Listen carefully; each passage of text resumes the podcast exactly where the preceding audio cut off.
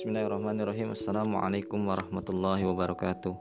Innal hamdalillah nahmaduhu wa nasta'inuhu wa nastaghfiruh wa na'udzu billahi min sururi anfusina wa min sayyiati a'malina.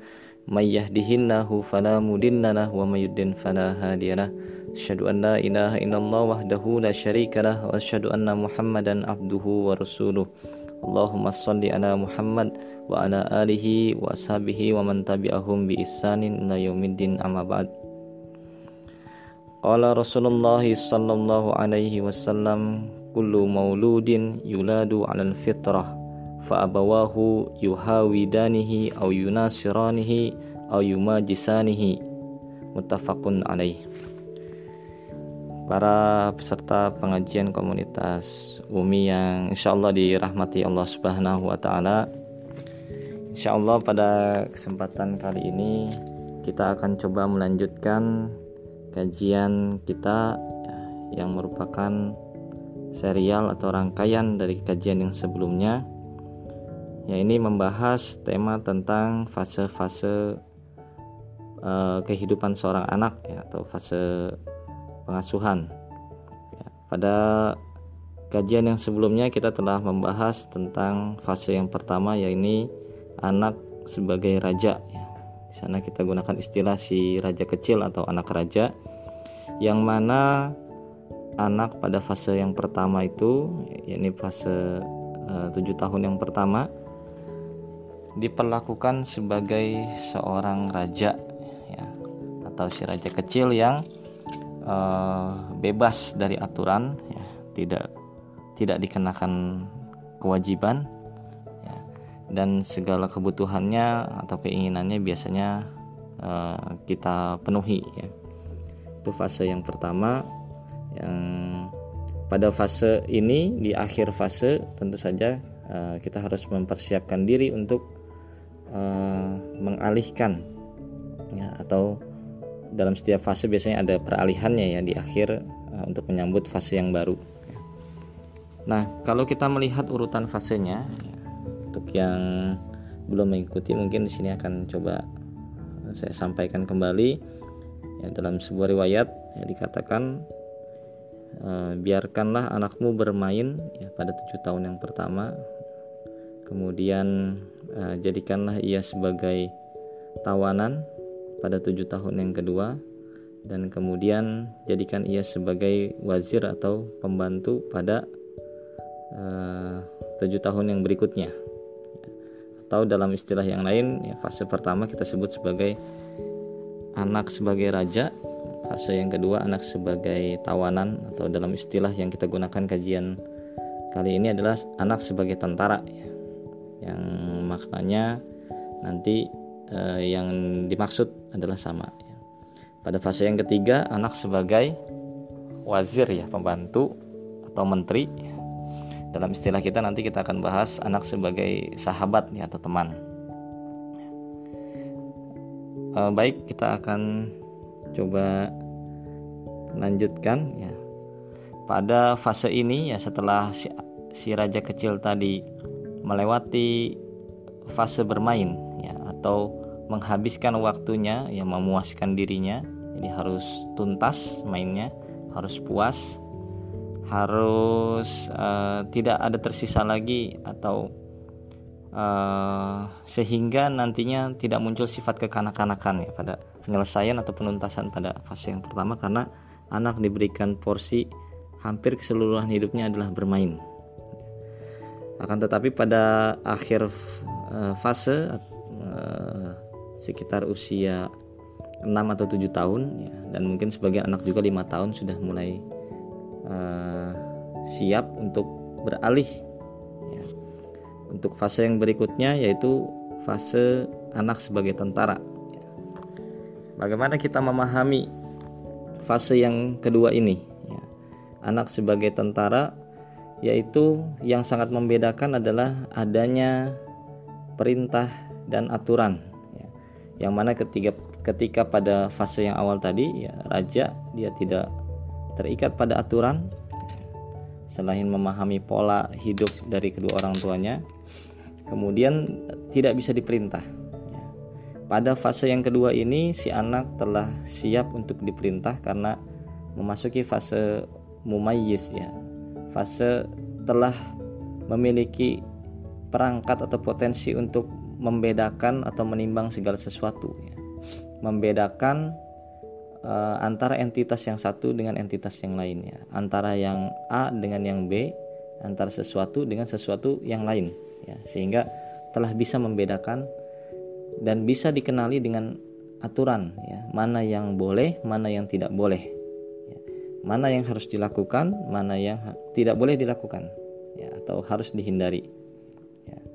di sini pada fase ini ya, sekali lagi kita perlu tegaskan bahwa si anak telah siap menerima perintah dan mentaati aturan atau men, uh, telah uh, mampu untuk hidup dalam sebuah aturan. Oleh karenanya aturan keluarga harus mulai diperkenalkan dan diterapkan pada anak yang telah memasuki fase kedua. Ya. kurang lebih e, dimulai pada usia 7 atau paling lambat 8 tahun ya. Secara umum e, bisa saja dia bisa lebih cepat ya pada anak-anak tertentu yang mungkin memiliki kecerdasan di atas rata-rata dia bisa mulai pada fase itu mengenali aturan. Aturan ini adalah aturan rumah tangga atau aturan keluarga. Ya setiap keluarga memiliki aturan ya, yang harus ditaati oleh uh, seluruh anggota keluarganya. Aturan ini penting karena keluarga adalah sebuah organisasi atau sebuah lembaga pengasuhan yang memang isinya adalah dominan dengan Eh, pada kajian sebelumnya kita istilahkan dengan tradisi dan aturan ya. Aturan yang menjadi tradisi atau tradisi yang berwujud dalam aturan. Aturan keluarga sangat penting untuk menunjukkan bahwa keluarga tersebut betul-betul sebagai sebuah organisasi ya. Adanya kepemimpinan di tangan seorang ayah atau seorang suami kemudian adanya sistem kerja, garis koordinasi, garis instruksi, ya, perintah, garis laporan, ya, eh, kemudian evaluasi, ya, rapat program rutin, rapat evaluasi, dan lain sebagainya. Yang mana di sini harus ada dalam sebuah keluarga. Kita bayangkan sebuah organisasi bisnis tanpa ada aturan, tanpa ada kepemimpinan, tanpa ada rapat, tanpa ada program, tentu organisasi bisnis ini adalah organisasi bisnis yang hancur. Ya. Demikianlah keluarga kita juga. Ya. Seringkali orang tidak menganggap keluarga sebagai sebuah organisasi. Ya. Oleh karenanya yang e, sebetulnya di sini perlu juga kita mengkaji secara khusus tentang visi misi keluarga. Ya. Setiap organisasi memiliki visi dan misi ya, ada capaian yang dikejar, kemudian tahapan-tahapannya dan lain sebagainya. Sehingga uh, sebuah keluarga itu memiliki arah ya. Memiliki acuan dan panduan ya. Tahapan-tahapan yang akan dilalui bersama ya. kembali ke soal aturan. Aturan dalam sebuah keluarga itu harus ditegakkan dan ini diberlakukan kecuali pada anak pada fase yang pertama tadi si raja kecil ini tidak terkena aturan. Ya. selain itu maka sudah mulai terkena aturan ya. Meskipun pada awal fase yang kedua ini ya, si anak sebagai tentara ya tentu saja setiap tentara pun memiliki uh, masa train ya masa latihan dulu ya. Diuji cobakan dulu. Ya, tidak boleh langsung uh, kena hukuman yang sama dengan manusia dewasa atau yang sudah pernah kena ya. Karena setiap hukum itu perlu sosialisasi terlebih dahulu. Kemudian sanksinya pun mesti bertahap. Ya. Kita mengenal ada aturan uh, sholat ya, yang mesti mulai disosialisasikan pada usia anak tujuh tahun. Ya. Mulai diajak dan dikenalkan bahwa sebagai seorang muslim ya, ayahnya, ibunya, orang tuanya sebagai muslim itu punya kewajiban untuk melaksanakan sholat. Kewajiban ini menjadi kewajiban keluarga dan menjadi aturan tetap. Ya. Keluarga memiliki kewajiban uh, sholat salat lima waktu sehingga si anak yang baru bergabung ya, atau baru dikenai aturan ini diperkenalkan terlebih dahulu ya. dalam riwayat hadis dikatakan tujuh tahun mulai diajak kemudian nanti fase dikenakan sanksinya adalah uh, usia 10 tahun ya, jadi ada sekitar eh, tujuh tahun, 8 tahun, 9 tahun, 10 tahun, ada tiga tahun sampai empat tahun untuk sosialisasi dan pentahapan sampai aturan ditegakkan.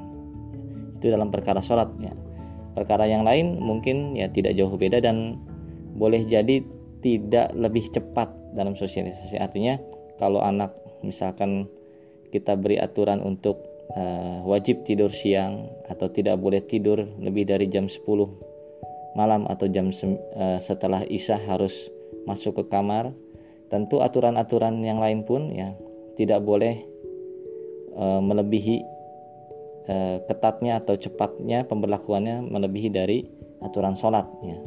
Tujuh tahun diperkenalkan jangan 8 tahun sudah mulai dihukum gitu ya jadi tergantung nanti uh, urutan-urutannya. Ya, hukumannya pun boleh jadi e, bertahap. Artinya kalau di dalam riwayat penegakan aturan sholat 10 tahun boleh dipukul Eh, mungkin sebelum dipukul itu ada sanksi-sanksi antara ya perantara yang biasa dikenal dalam dunia parenting. Misalkan hukuman tentang ya seperti zaman dulu ya kakek nenek kita para orang tua kita itu ada istilah disetrap ya disuruh berdiri di pojokan ya, atau yang sekarang istilahnya ada bangku hukuman ya, didiamkan dan lain sebagainya sampai ujungnya nanti hukuman fisik ya, jika memungkinkan dan tidak boleh sampai melukai.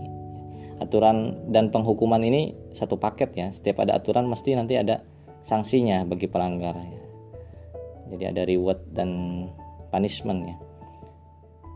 Uh, suami terhadap istri juga uh, punya pemberlakuan aturan-aturan seperti ini ya. Ada proses dan tahapan-tahapannya.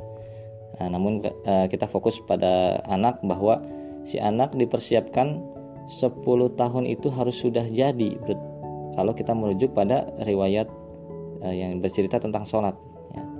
jadi harus aturannya sudah terbiasa dilakukan dan tidak ada pelanggaran kalau 10 tahun masih belum bisa mengikuti aturan maka hukuman fisik sudah mulai e, bisa di, diterapkan. Catatannya peringatan dan sosialisasinya memang dimulai dari 7 tahun. Artinya ada kisaran waktu sosialisasi ya penerapan percobaan hukuman atau percobaan penerapan aturan ya pentahapan sanksi dan lain sebagainya. Seperti halnya hukum-hukum lain yang ada di dunia ini juga seperti itu ya. Dan kalaupun kita membuat aturan baru kesepakatan yang ditetapkan menjadi sebuah aturan keluarga maka ada proses yang tadi ya.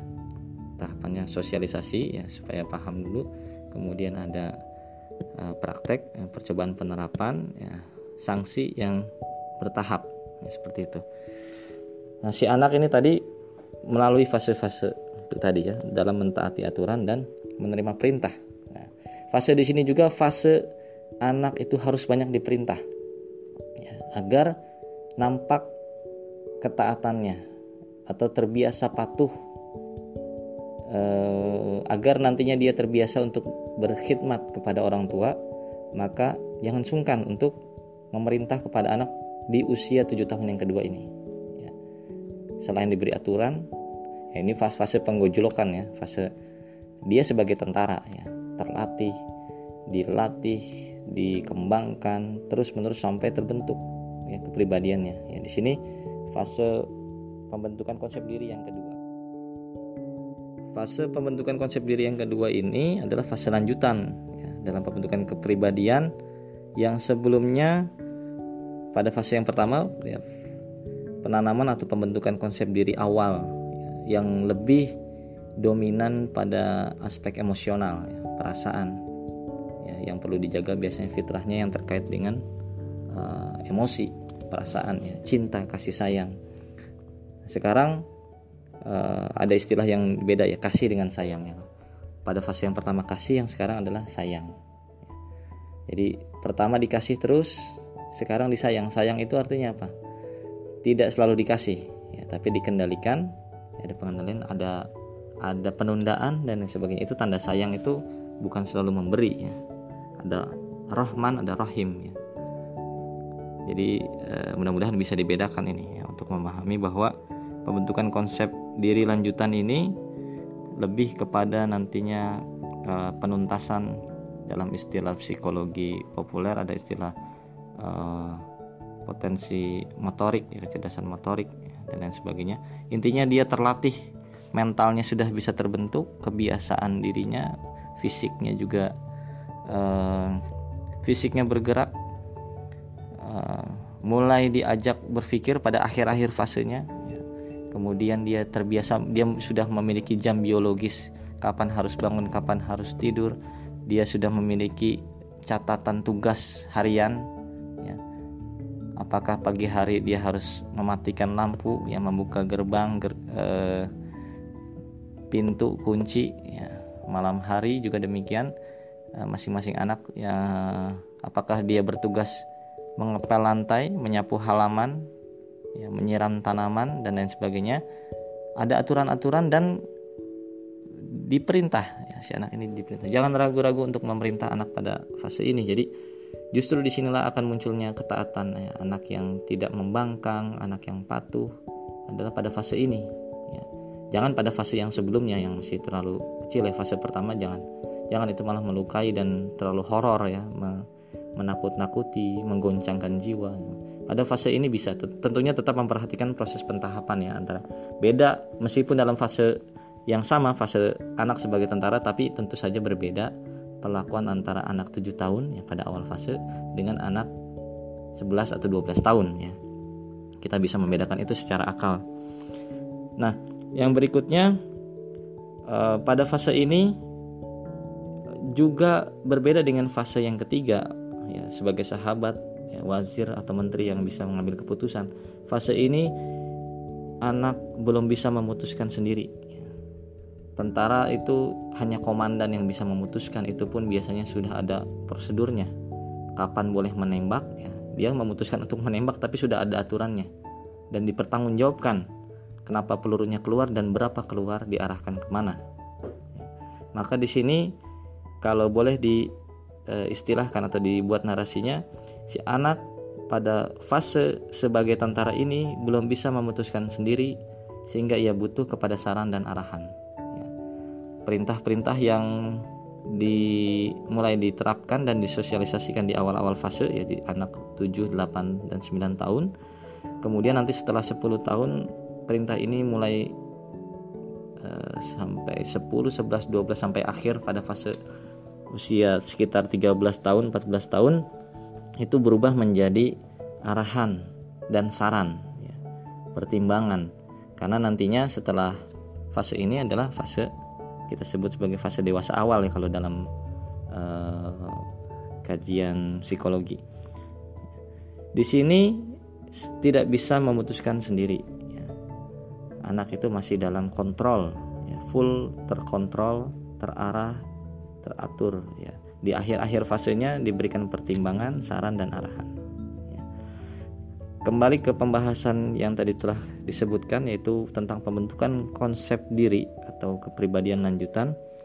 Itu fase ini juga disebut sebagai masa training, pelatihan dan pembentukan.